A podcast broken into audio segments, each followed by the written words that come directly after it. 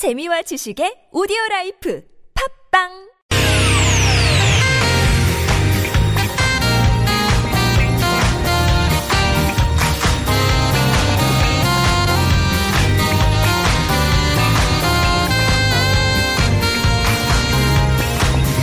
이유가 뭐지? 도대체 뭐 때문에? 세상만사 궁금한 이야기들을 꼼꼼하게 살펴봅니다. 최진봉의 왜?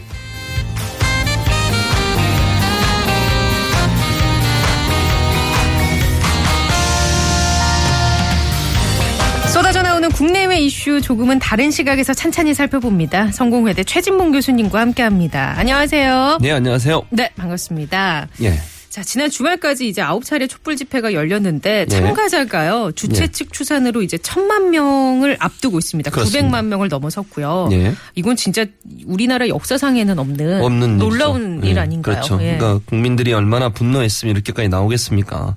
그리고 또 한 가지 우리가 봐야 될 건 국민들이 어, 자기의 의사를 표현하는데 적극적이 됐어요. 예전보다 훨씬 더. 네. 그래서 사실 이제 직접 민주주의의 하나의 행, 형태로 발전될 가능성을 보여준 그런 모습이라고 볼 수 있고요. 네. 날씨가 추워짐에도 불구하고 꺼지질 않잖아요. 음, 그러니까요. 그러니까 자기 의사를 표현하려는 데 열정을 가지고 있다는 부분이 음. 그냥 이게 일회성으로 끝나는 게 아니라 네. 정말 나라를 위한 나라의 주인이 국민이라고 하는 부분들을 명확하게 보여주는 하나의 모습이라고 볼 수 있겠죠. 그 직접 민주주의라는 게 예. 국민이 뽑은 국회에다가 위임하는 것이 아니라 예. 국민들이 직접 어떤 안건이나 사안에 대해서 투표를 하는 걸 말하는 거잖아요. 그렇죠. 예, 예. 맞아요.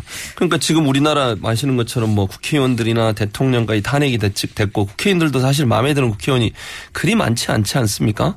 불만이 뭐, 얼마나 보수도 많습니까? 보수도 이제 예. 쪼개졌고요. 예, 예, 그렇죠. 그러니까 국민들 입장에서는 답답한 거죠. 대의민주주의를 하려고 실행해봤더니 대의민주주의가 실패하는 거잖아요. 지금 부패한 정권이 들어서고 국회의원들의 부패도 날로 날로 늘어나고 국민들이 원하는 대로 국회는 돌아가지 않고 음. 이런 그 교착 상태에 빠지고 서로 네. 싸우고 이런 모습만 보여주니까 이제는 우리가 직접 나서는 게 낫겠다.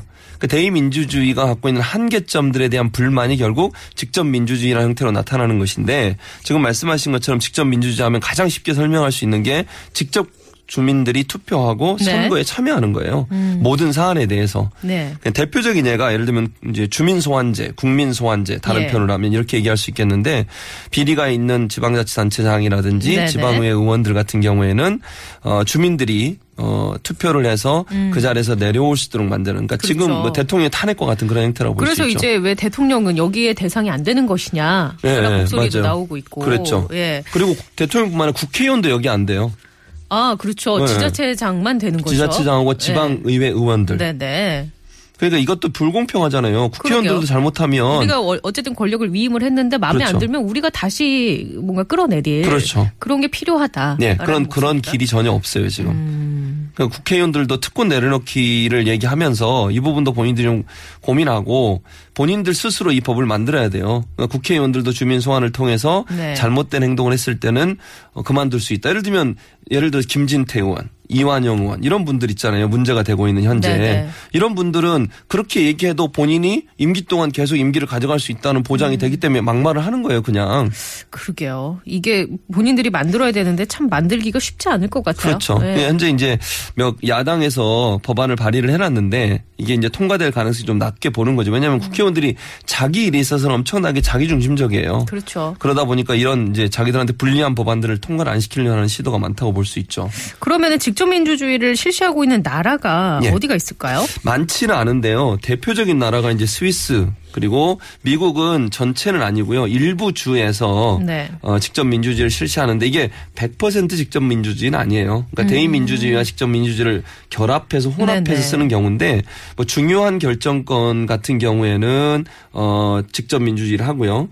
그렇지 않은 경우에 대의민주주의도 함께 사용하는 그런 경우가 많은데 뭐 예를 들면 가장 대표적인 예가 스위스의 란츠게 마인데라는 제도인데 이게 네. 주민이 공, 권력이다라는 제도예요. 아. 이 도시가 예. 약 한 인구가 한 삼만 명 정도 되거든요. 예. 삼만 명 정도 되는데 석 달에 한 번씩, 석 달에 한 번씩 광장에 모여서 직접 투표를 합니다. 오. 근데 이제 삼만 명이 다 모이진 않고요. 한 예. 사천 명이 모여요. 예. 삼만 명 중에 사천 명이 모여서 예를 들면 뭐 일반적으로 한 달 삼 개월에 한 번씩 모여서 한 열두 개 법안을 투표를 통해서 통과시키는 거죠. 그 삼만 명 중에 사천 명은 어떻게 뽑는 거예요? 그거는 이제 아마 지역 대표들로 구성이 돼 아, 있는 것 같아요. 그래요? 그래도 이제 우리가 대의민주주의하면 우리나라는 삼백 명이 국회의원이잖아요. 네네네. 그러니까 대표성이 너무 음. 좀 대표라고 보기 힘들잖아요. 그런데 그렇죠. 삼만 명 중에 사천 명이니까 대표성이 훨씬 더 높아진다고 볼 수 있겠죠. 음, 그럼 이분들이 이제 그 광장에 모여서 직접 거수 투표를 하는 거예요? 그렇죠. 거수 투표를 합니다. 아, 그러니까 이게 신선하네요. 그야말로 뭐 우리가 이런 거잖아요. 동네에서 모여서 음. 뭐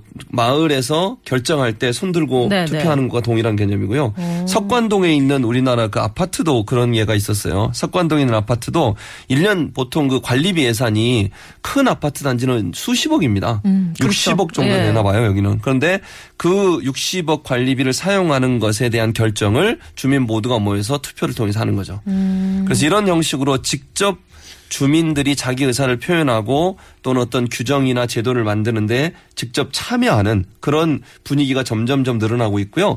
이제 이게 더 활성화되는 이유가 뭐냐면 인터넷 때문에 그래요. 그러니까 사람이 직접 지금 뭐 스위스 같은 경우에는 함께 모여서 했지만 네. 그렇게 안 모이고도 인터넷 통해서 얼마든지 가능하잖아요. 모바일 투표를 말씀하시는 그렇죠. 거죠. 네, 그런 형식이죠. 그래서 오. 의견도 내고 그다음에 투표도 하고 이럴 수 있는 제도가 되기 때문에 훨씬 직접 민주주의를 도입하기에 편리한 그런 상황이 됐다고 볼 수 있겠죠. 그 박근혜 대통령 탄핵과 관련해서는 모바일로도 사이트가 만들어져서 예, 그랬죠. 예, 거기서 이제 본인의 의견을 개진할 수 있는 창구가 있긴 있었는데 예. 그런데 이 직접 민주주의를 채택하고 있는 나라가 많지는 않다고 하셨단 말이죠. 예, 그러면 그게 한계가 있기 때문에 그런 그렇죠. 거 아닌가. 이제 몇 가지 가장 큰 문제점은 뭐냐면요. 예. 이게 인기 영합주의로 흐를 가능성이 있어요. 그러니까 예를 들면 국민이 투표해서 모든 걸 결정하면요. 국민이 요구하는 걸 들을 수밖에 없어요. 계속. 음. 근데 그게 국민이 요구하는 게 그 항상 모든 게 합리적이라고 보긴 힘들 수 있어요. 그렇죠. 이제 전체 의견을 놓고 봤을 때 예. 국가 재정도 생각해야 그렇죠. 되고 맞습니다. 뭐 대외 관계도 생각해야 예. 되고 여러 가지 변수가 그렇죠. 존재하는데 예. 이제 다수의 대중들은 예. 그냥 순간 뭔가 우리에게 이득이 될 것만 그렇죠. 생각을 할 수 있으니까. 예. 그런 부분들 때문에 예. 인기 영합주의로 갈 가능성이 있다. 그러니까 냉정하게 판단해서 음. 여러 가지를 고려해서 해야 되잖아요. 그런데 그렇지 않을 가능성이 있어요. 네. 왜냐하면 그렇게 되면 투표해가지고 소환해버리면 자기 목이 날아가는 거잖아요. 음. 그러니까 자기 자리를 뺏기지 않기 위해서 주민들이 원하면 뭐든지 해줘야 되는 상황이 음. 돼버리는 거죠. 그런 문제가 있고 또 한 가지는 이제 인터넷을 활용했을 경우에는 인터넷을 제대로 활용 못하는 나이 드신 분들이라는 교육 소외될 수 떨어진 있고. 분들은 소외될 네. 수 있고. 그러니까 전체 의견을 담아내는 데는 한계가 있을 수도 있다. 음. 그런 이제 문제점들이 있어요. 그리고 또 만약에 모바일 투표를 배제하고 예. 그냥 이런 직접 민주주의를 뭐 스위스의 방식도 좋고 예. 그런 걸 채택했을 때는 또 늘 투표에 참여하는 그렇죠. 늘 투표에 참여해서 목소리를 내는 예. 그 층에게 유리한 정책이 올라갈 가능성이 높지 그렇죠. 않나. 예. 그것도 문제고 또 많은 사람이 모이면 엄청난 비용이 들어요. 매번 음, 투표할 때마다. 비용이. 그럼요. 예. 투표 한번 실수하면요. 엄청난 돈이 들어가요. 관리하는 사람들, 그다음에 뭐 거기 설치하는 설치하는 내용들 이런 부분들 때문에 경제적 비용도 많이 들어가죠. 그런 부분들이 사실은 직접 민주주의에서 대의민주주의로 넘어간 계기가 됐다고 볼 수 있겠습니다. 그래서 제가 이걸 혼용하는 게 필요하다고 적당하게. 얘기하는 거예요. 그렇죠. 그 영국의 브렉시트 같은 경우도 투표를 해서 그렇죠. 됐던 경우가 예. 이제 대의민주주의와 직접 민주주의를 혼용해서 예, 직접 맞습니다. 민주주의를 선택한 경우. 그렇죠. 이건 중요한 사안이니까. 음. 브렉시트 같은 경우에는 아주 중요한 사안이기 때문에 네. 국민투표에 하자라고 합의를 해서 국민투표를 했거든요. 그래서 불만이 없잖아요. 결정되고 나니까 물론 약간의 불만이 있었지만 그냥 받아들이고 그걸 그냥 뭐 그렇게 시행하는 건데 네. 이제 문제는 우리나라 같은 게 이제 주민 소환제가 있어요. 직접 민주주의의 한 형태로. 아까도 말씀드린 대통령이나 국회의원은 여기에 해당이 안 되지만. 않고. 근데 이게 이천칠 년도에 도입이 됐거든요. 예. 지금 홍준표 경남도지사 네. 지금 현재 진행 중이고요. 무상급식 때문에. 그렇죠. 거기도 진행되고 있고. 예. 그다음에 포천시장도 현재 진행 중이에요. 음. 근데 이게 문제가 뭐냐면 이게 십 년 정도 됐지 않습니까? 이천칠 년도에 생겼으니까 네. 연도로 이제 십 년째인데 십 년간 주민들이 시도한 소환운동이 단체장은 이십팔 명이 소환의 대상이 됐었고요. 예. 그다음에 국, 그 지방의회 의원까지 합치면 육십오 명이 이 대상이 됐었어요. 예. 근데 이 중에 투표가 성사된 건 여덟 건밖에 안 돼요. 어, 왜 이렇게 낮죠? 왜 그러냐면요. 예. 이게 투표가 성사되려면 몇 가지 기준이 있는데 시도지사 같은 경우에는 전체 유권자의 십 퍼센트의 동의가 있어야 돼요. 아. 소환을 시작하려면 투표를 시작하기 예. 위해서. 기초단체장은 십오 퍼센트의 동의를 얻어야 되고요. 시군구 의원들은 이십 퍼센트의 동의를 얻어야만 투표를 시작을 할 수가 있어요. 개시를 할 수 있다. 그렇죠. 서명을 받아야 되는 거죠. 네. 근데 이게 안 차는 거예요. 음. 이 숫자가. 그러니까 그만큼 이 개시를 하기 위한 투표조차도 참여를 어렵죠. 안 하는. 그 이걸 낮춰야 되는 거예요. 아, 비율을. 네. 그다음에 또 한 가지는 뭐가 있냐면 이게 여, 여섯 건, 여덟 건이 됐다고 막 말씀을 드렸는데 네. 여덟 건 중에 여섯 건만 투표를 했는데 그 투표율이 삼분의 일에 미달됐어요. 여덟 건이 아. 투표를 했는데 여섯 건이. 그러니까 삼분의 일이란 말은 무슨 말이냐면 투표를 해서 통과가 되려면 소환을 시키려면 삼분의 일이 참여를 해야 돼요. 투표에. 예. 그리고 그 삼분의 일이 참여한 가운데 과반수 이상이 찬성을 해야 돼요. 아. 그러니까 이런 어려운 룰을 만들어 놓으니까 예. 실제 소환에 이르기까지 상당히 어려운 과정을 거, 겨, 거쳐야 돼요. 절차가 몇 단계 되는군요. 그럼요. 그렇죠. 그래서 실제 아까 이제 육십오 건 중에 실제로 소환이 된 사람은 딱 두 명 있었는데 하남시 의원 두 명이었어요. 네. 그 두 명만 지금 십 년 동안 전체 소환 전체 소환의 부르 어, 소환의 대상이 됐다가 네. 실제 소환된 사람 두 명밖에 없었죠. 음. 그것도 의원들만, 지방 그래요. 의원들만. 쉽지 않군요. 예, 그래서 요 제도를 조금 수정을 쉽게 할 수 있도록. 예, 그래서 주민들이 정말 직접 민주주의의 어떤 목적을 살리기 위해서는 너무 어렵게 만들어 놓으면 음. 소환하기가 힘들잖아요. 네. 그리고 시간도 너무 많이 걸려요. 그렇죠. 지금 홍준표 지사 같은 경우는 칠월부터 시작했는데 네. 아직까지 이러고 있고요.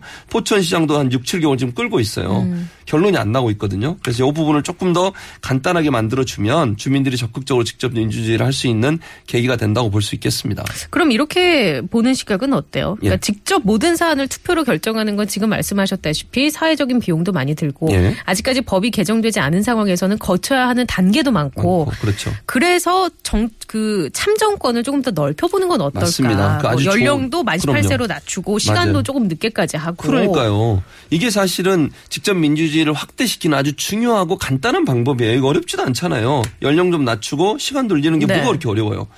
그런데 이게 보수 진영에 있는 사람들 입장에서는 이렇게 하면 자기들을 지지하는 그러니까 보수 진영이 나이가 많거나 네. 그다음에 어 뭐 이렇게 좀 뭐랄까요. 연령대도 네. 많거나 일찍 네. 들어와서 투표할 수 있는 분들이 많잖아요. 그러다 보니까 이걸 안 하려고 하는 거거든요. 불안한 거겠죠. 그렇죠. 그런데 네. 직접 민주주의에 가장 손쉽게 달성할 수 있는 하나의 방법은 바로 지금 지적하셨던 것처럼 연령대를 낮추는 거예요. 그럼 더 많은 사람이 투자 거기에 참여할 수 있잖아요. 그리고 시간도 늘리면 나중에 퇴근하고 와서 어쩔 수 없이 일하는 사람들 중에 퇴근하고 와서 투표할 수 있는 기회도 있을 텐데 그것도 직접 민주주의를 확대시키는 그렇죠. 하나의 방법이 될 수 있죠. 목소리를 그만큼 더 많이 담아낼 수 있는 거니까. 그렇죠. 음. 그러면 앞으로 전망은 어떻게 보세요? 어떤 방식으로든 앞으로 뭐 이렇게 정치라는 것이 예. 몇몇 사람들의 그 리그가 아니라 국민들의 일상과 조금 더 가까워지기 위해서는 어떤 식으로 전개가 돼야 되는지. 그래서 아까도 말씀드렸지만 직접 민주주의 행태가 좀 더 많이 늘어난다, 늘어나야 된다고 봐요. 지금 정당들마다 여러 가지 제안을 하고 있는데요. 어떤 제안이요? 그 국민 제안권이라고 하는 것을 제안을 했어요.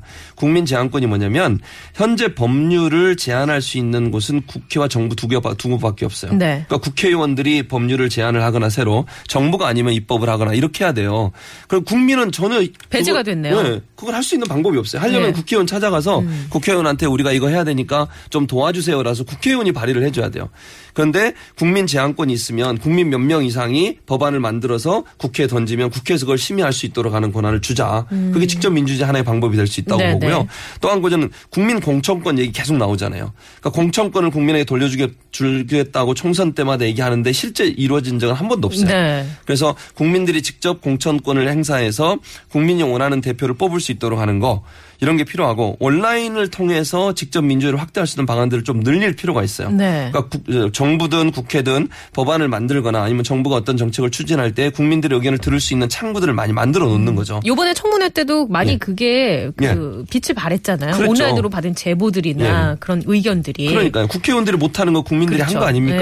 예. 그래서 열심히 정말 정치에 참여하고 자기 목소리를 내는 사람들의 의견이 많이 채택될 수 있는 창구들을 많이 열어놓는 게 필요한데 너무 권위주의 적이에요, 우리나라는. 그래서 권력을 갖고 있는 집단인 국회나 정부만이 입법권을 갖고서 입법을 할 수 있도록 하는 제도를 만든 것도 잘못됐다고 볼 수 있고 정부도 정책을 만들기 전에 충분히 공청회도 거치고 국민들이 자기 의사를 낼 수 있는 방안들을 고민해서 들을 수 있도록 하는 것도 필요하고요. 또 지방자치단체 같은 경우는 규모가 적기 때문에 충분히 네. 직접 민주주의를 확 훨씬 확대할 수 있어요.